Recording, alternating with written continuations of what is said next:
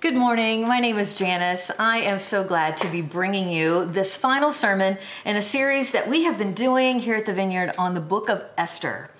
And uh, I don't know about you, I have enjoyed this. I hope you've had a chance to get into uh, all of these messages. But uh, if you're joining us for the very first time, or maybe you haven't been able to see those, um, can I just let you know that the book of Esther is this fabulous story of redemption? It's really a way that God demonstrates that through one person, he is able to deliver an entire nation who have been slated for um, for annihilation. Somebody is trying to exterminate every one of them, and God arranges for someone to be in the right place at the right time. And uh, and through Queen Esther's courage, she's able to save the entire nation of the Jews. Well, there are a lot of characters in this story, and um, and so I was talking with a friend this week who said, you know, there are so many names, I just can barely keep up with all of those names, and so I thought it would be fun this morning to bring a chart and uh, kind of help you get up to speed on some of the characters that we are going to be talking about and have been talking about over the past few weeks. So, just briefly, let me sketch a few of the characters that we have. Um, our main character is going to be the king right here. He is King Xerxes. He is the king of Persia, and uh, and this is his first wife. Queen number one is Vashti.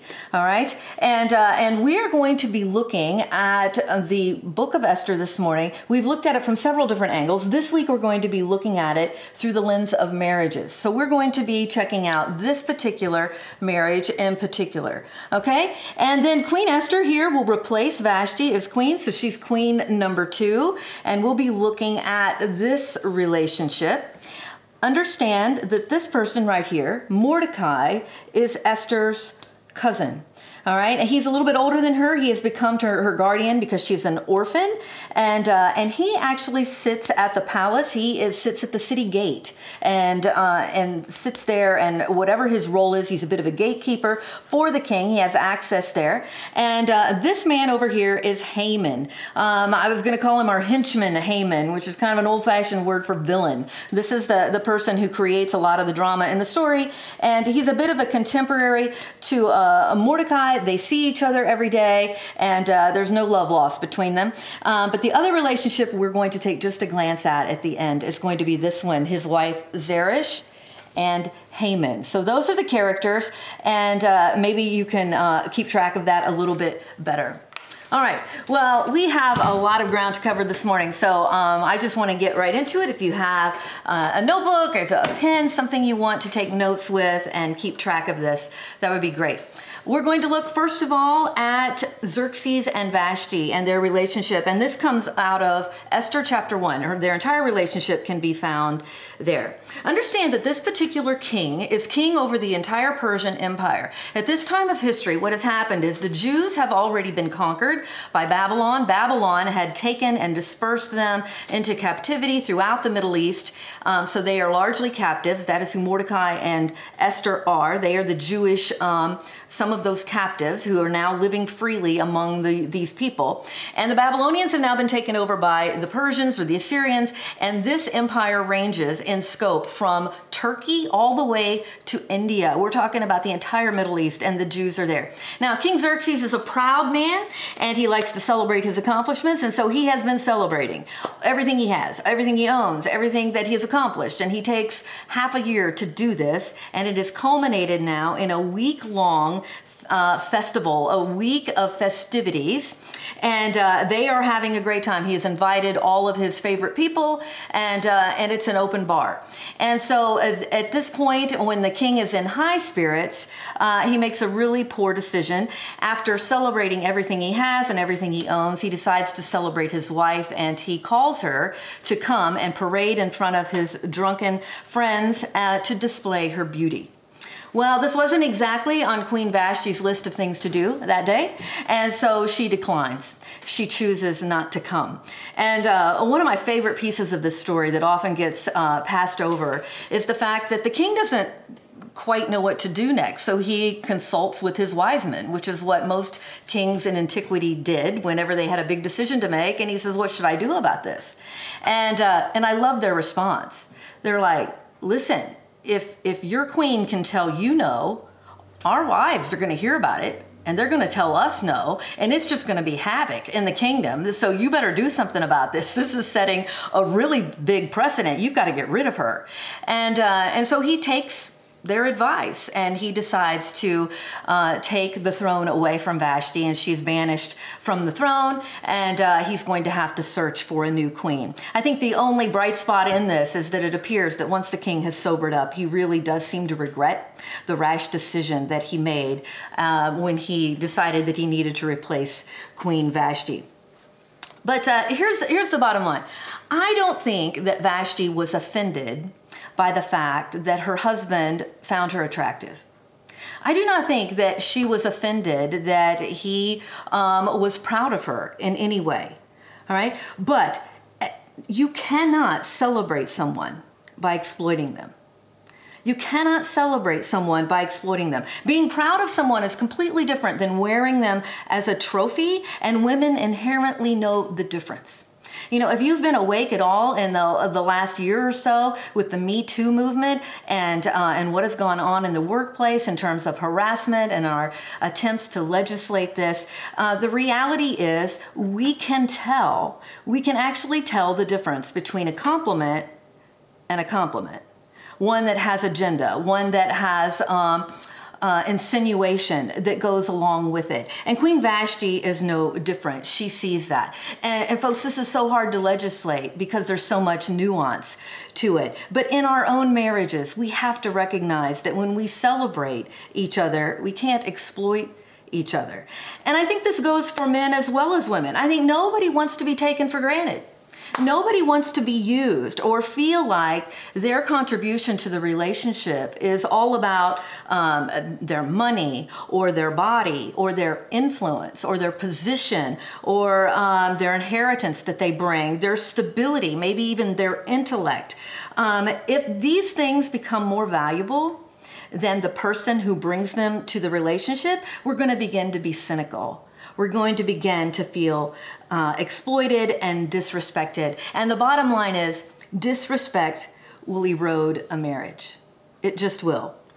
But here's the thing spouses want to be celebrated. You know, I have so much sympathy right now for, for many of these young couples that we um, have known and have been working with this during this season who had weddings planned and are having to cancel them because of the virus and the restrictions on gathering together and, and all of those things. And I feel so much sympathy for them because and not only have they perhaps lost down payments on venues and things that they've set up, but but they're they're being um, forced to either forego the entire celebration or have a tiny wedding where they're not able to celebrate in the way that they wanted with friends and family and significant people uh, about this important decision that they're making in their lives uh, you know, and I've heard some people say, well, weddings are too commercial. They're too expensive anyway. And, you know, we, we talk about it like it's Christmas or something. It's like, you know, we've just missed the whole message of the whole thing. And maybe they should just take that money and buy a house. Um, and can I just say that I categorically disagree with this? I just think that weddings are the best. As a matter of fact, my very first job as a, a teenager in high school was at a bridal shop. I loved everything about it. The flowers, the dresses, the the invitations, the the beauty of everything, the creativity that went into these celebrations. And uh, and even if you still think, well, this just gotten out of hand, I challenge you to do a study on bride or do a word study on weddings in the scripture. Scripture is filled with weddings. Jesus' very first miracle is turning water into wine. It is clear that he was not just at this wedding to celebrate the ceremony, he's there for the reception, and so are his disciples. And these are not just four hour events that we schedule these days, these were sometimes week long events where they celebrated. Um, picking a spouse and making a covenant together. I can't think of a, a, a better thing to have a party for than to celebrate. And here's the, the other point these celebrations are public, they're a public event. We want witnesses to be there. This makes me think of baptisms. You know, um, in a baptism, and we just, uh, you know, experienced a couple of those this week, and we have more coming up. In a baptism, you're standing in front of witnesses And you can't baptize yourself. Nobody's ever been able to do that. You can't throw your head back in a tub and, and jump up and say that you're baptized. Even Jesus needed John the Baptist to participate in that event. But when we baptize someone, what we're doing is we're making a public announcement in front of friends and family to say, I am choosing this day to follow this God. In a wedding, you're saying in front of friends and family, I am choosing this day to be with this person for the rest of my life. And I think God is honored by those things. Proverbs 31 says this, starting in verse 10 A wife of noble character, who can find? She is worth far more than rubies. Her husband has full confidence in her and lacks nothing of value. Moving down to verse 28, it says, Her children arise and call her blessed, her husband also, and he praises her. Many women do noble things, and you surpass them all. Charm is deceptive, beauty is fleeting, but a woman who fears the Lord is to be praised. Honor her for all that her hands are done, and let her works bring her praise at the city gate. Elsewhere in the passage, it explains that while the wife is doing all of these fabulous things that I didn't have time to even read to you there, um, her husband is sitting at the city gate talking about it. He's sitting there talking about how well uh, she manages her affairs, how well she manages her commerce, and uh, and he says that he has full confidence in her. Marriage deserves that kind of celebration to know that somebody is speaking well of their spouse. So, can I just say that I think we in our marriages need to take advantage of all of those hallmark uh, celebrations, all of those days, right? Valentine's Day, anniversaries, birthdays, whatever it is. Those kind of things are often a part of relationships in the early part, uh, you know, at the beginning, at a wedding. But as people stay married, sometimes they kind of forget to do that. And, and they're like, well, you know, I don't really want to be forced into saying something at a certain time. You know, I, it should be spontaneous. I shouldn't have to schedule that. Well, can I say that as a church, we gather together on a regular basis or we used to, you know, we're planning to do it again, to be able to gather together on a scheduled basis to offer our praise to God, whether you feel like it or not. Just because something is scheduled doesn't make it, um, you know, not authentic. It's still genuine. It can still be genuine, even if something is scheduled that way. Um, but here is the thing when we celebrate someone, we need to make sure that our celebration of them does not make them uncomfortable. If you are making someone uncomfortable with your celebration of them, chances are they're beginning to feel exploited. If you're not paying attention to whether or not your idea of, of how to take care of them and to honor them um, makes them feel special, then you're not being sensitive to what, what really matters for them. And I think we have to watch for the cringe factor here. You know, I don't know if, if like me, you've seen someone who has uh, tried to say something great about their spouse in front of other people, but you can see that, that they're really not enjoying it and they're embarrassed. That's when that becomes exploitive and you're not really taking care of how that person wants to be honored. Um, you know, my husband is really, really great at this. Even in relationships that have nothing to do with marriage. In the past 27 plus years of uh, pastoring, when he has wanted to honor someone in the church for their service or something that that they do, um, you know, I'm the one who's like, well, this is the standard thing. This is how we need to do something or how to take care of them, and, and he'll be quick to say, no, this person wouldn't enjoy that. He notices very easily whether this particular person would prefer to have public words of affirmation and to be uh, spoken of in that way. Or if that person would prefer to have maybe just a written note, a heartfelt message written to them behind the scenes. Or maybe that person would really prefer a gift that would make them feel honored. When we think about how the person that we're trying to honor feels the most special, then it's about them and it's not about us. And I think we have to be careful that it's that our celebrating of other people isn't about building ourselves up as someone who does that, but is really about honoring that person. And that's something that Xerxes missed out on. Right, marriage number two. Xerxes and Esther. This is an interesting uh, situation. After he has pa- after he has banished the queen, the first queen, from his presence, she's not allowed to even come see him anymore. He does a nationwide search for the next queen. It's really a really bad episode of The Bachelor where uh, he's going to parade all these women into his presence. He goes throughout the harem collecting anyone who looks like a viable candidate, and Esther is chosen. And uh, Mordecai lets her go, but he tells her very specifically do not tell anyone that you're a Jew. Don't let them know your heritage. So apparently, she looks Persian enough. She uh, passes muster. She goes through the year long beauty treatments before she goes before the king. Sure enough, he chooses her and she becomes queen. But their entire relationship is marked by secrecy. Their entire relationship is, is just muddled by the fact that she is not really sharing everything that she is. Now, I get it. This is a, a, a marriage out of antiquity when a lot of these marital arrangements in royal positions were things of arrangement or alliances, if you will. But uh, nonetheless, I still think there's some lessons here that we can learn. During this period of secrecy um, and her not sharing everything with him, it has also been a little bit of time since she had seen the king. And here's what's going down in the meantime Mordecai and Haman are not getting along very well. Haman has been um, elevated to, uh, he's gotten a promotion, if you will, he, above all the other nobles in the uh, palace. And so when he walks through the city gates, everyone is giving deference to him. They're honoring him, they're bowing to him except Mordecai. Mordecai is snubbing him, and that makes Haman crazy. So instead of just trying to eliminate Haman, he knows that Haman is a Jew. He decide, or, or Mordecai is a Jew. Instead of trying to eliminate Mordecai alone, he asks the king if they can just eradicate all of the Jews from throughout the empire and uh, and that would take care of the matter. And he doesn't even have to tell the king that he's really angry about that. But Haman does not know that the queen is a Jew. So Mordecai has to tell Esther, you're going to have to go and plead for your people. You're going to have to approach the king.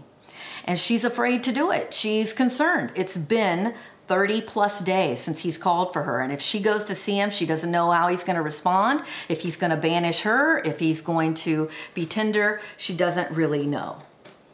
All of this tells me this secrecy in marriage leads to drift.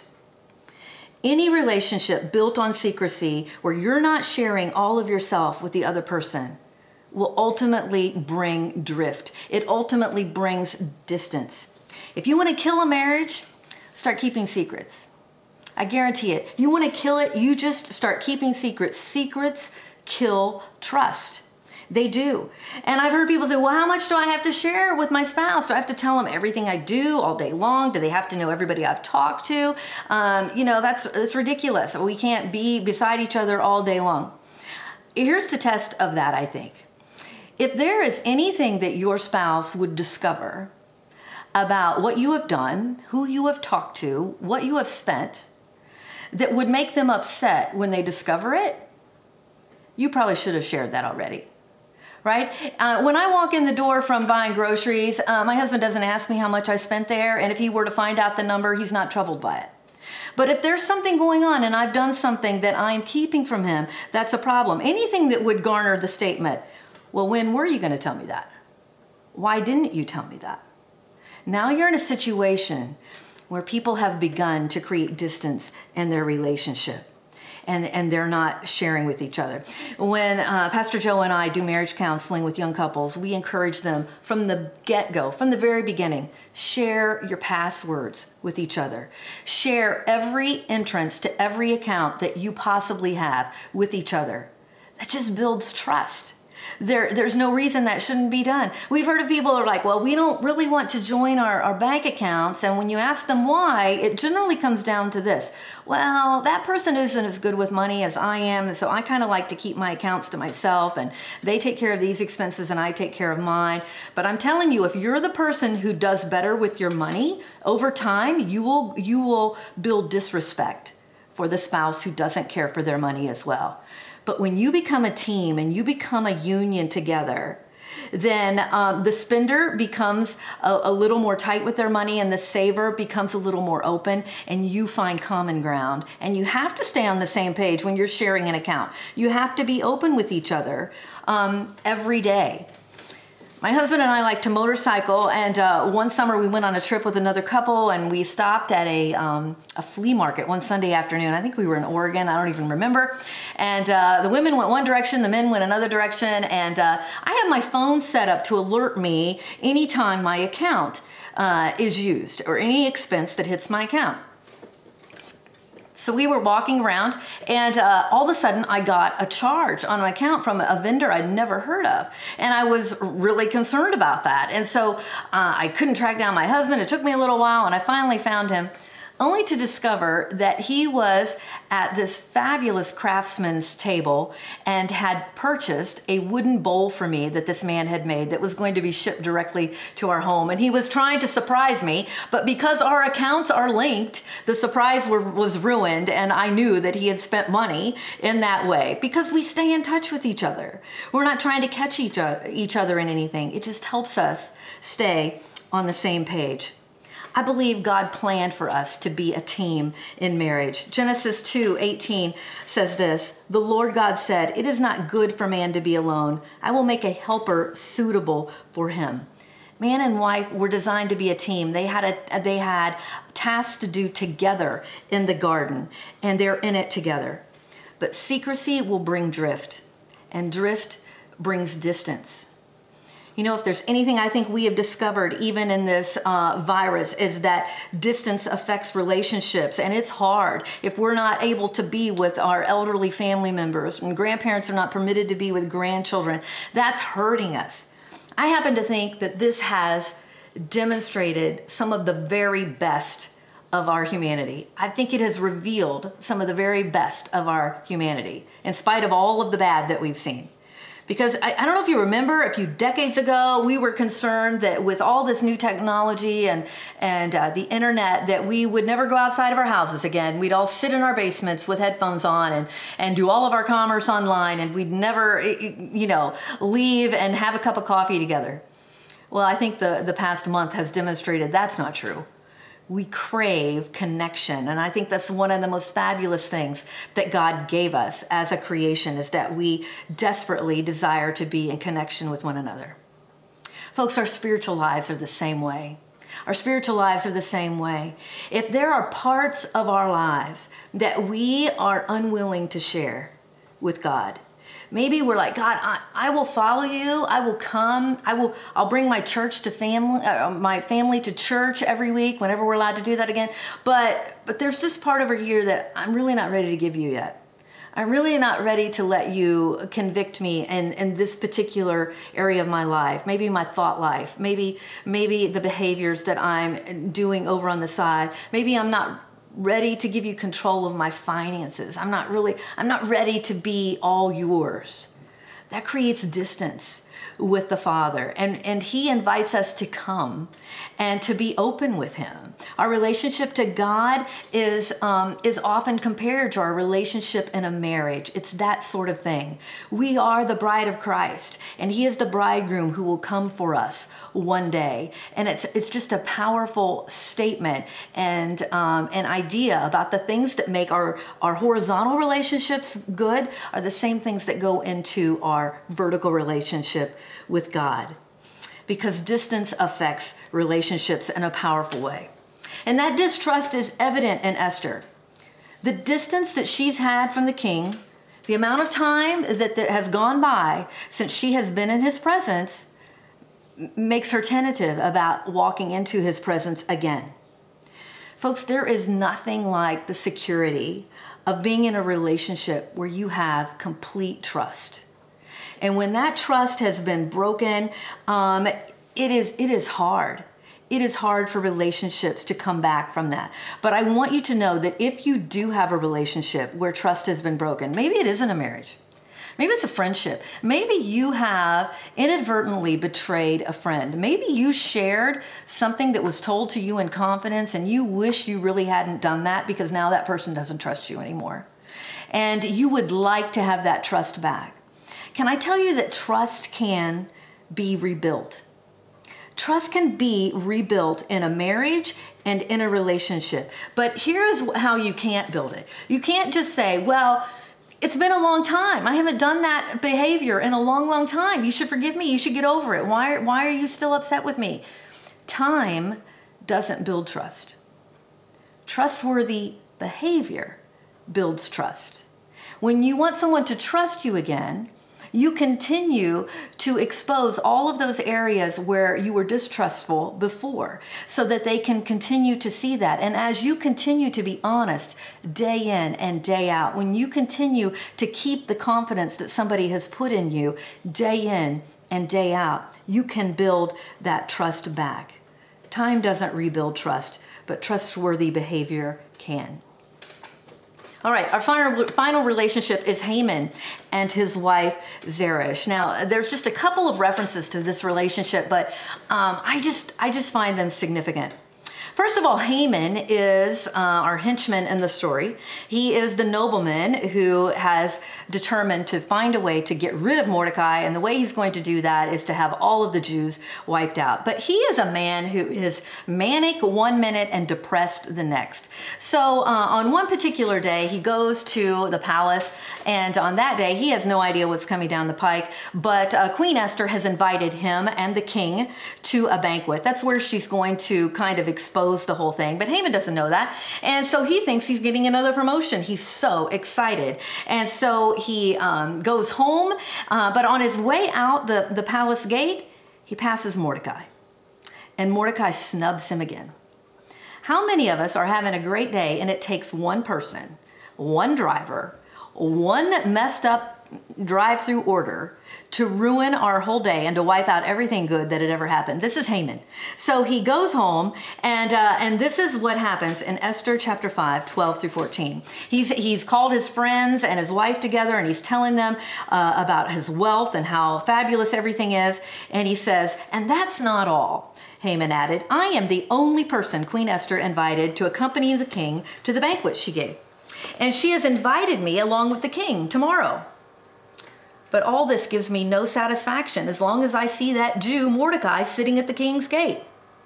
His wife Zeresh and all his friends said to him, Have a pole set up, reaching to the height of 50 cubits, and ask the king in the morning to have Mordecai impaled on it. And then go with the king to the banquet and enjoy yourself. Well, this suggestion delighted Haman, and he had the pole set up. Here's what I see in this this wife supports her husband in the midst of her of his anger. She actually joins in with what he is doing. But I'm not convinced that she's really that disturbed by Mordecai, or is she really just trying to get a happy husband back?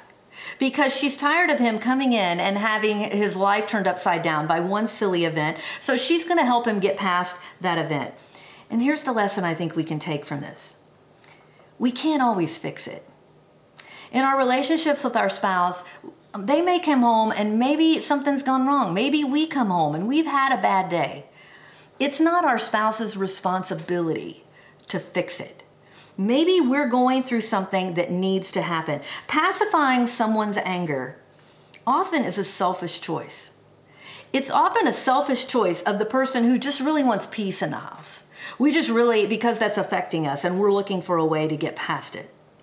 This made me think of one other story in scripture and i'm going to take you to the book of first kings one more marriage very quickly that demonstrates this very well this is king ahab and his wife jezebel 1 Kings 21. Sometime later, there was an incident involving a vineyard belonging to Naboth the Jezreelite. The vineyard was in Jezreel, close to the palace of Ahab, king of Samaria. And Ahab said to Naboth, Let me have your vineyard to use for a vegetable garden, since it is close to my palace. In exchange, I will give you a better vineyard, or if you prefer, I'll pay you whatever it's worth. But Naboth replied, mm, The Lord forbid that I should give you the inheritance of my ancestors. So Ahab went home, sullen and angry, because Naboth had said, I will not give you the inheritance of my ancestors. He lay on his bed, sulking, and refused to eat. His wife Jezebel came in and asked him, Why are you so sullen? Why won't you eat? And he answered her, Because I said to Naboth the Jezreelite, Sell me your vineyard, or if you prefer, I will give you another vineyard in its place. But he said, I will not give you my vineyard.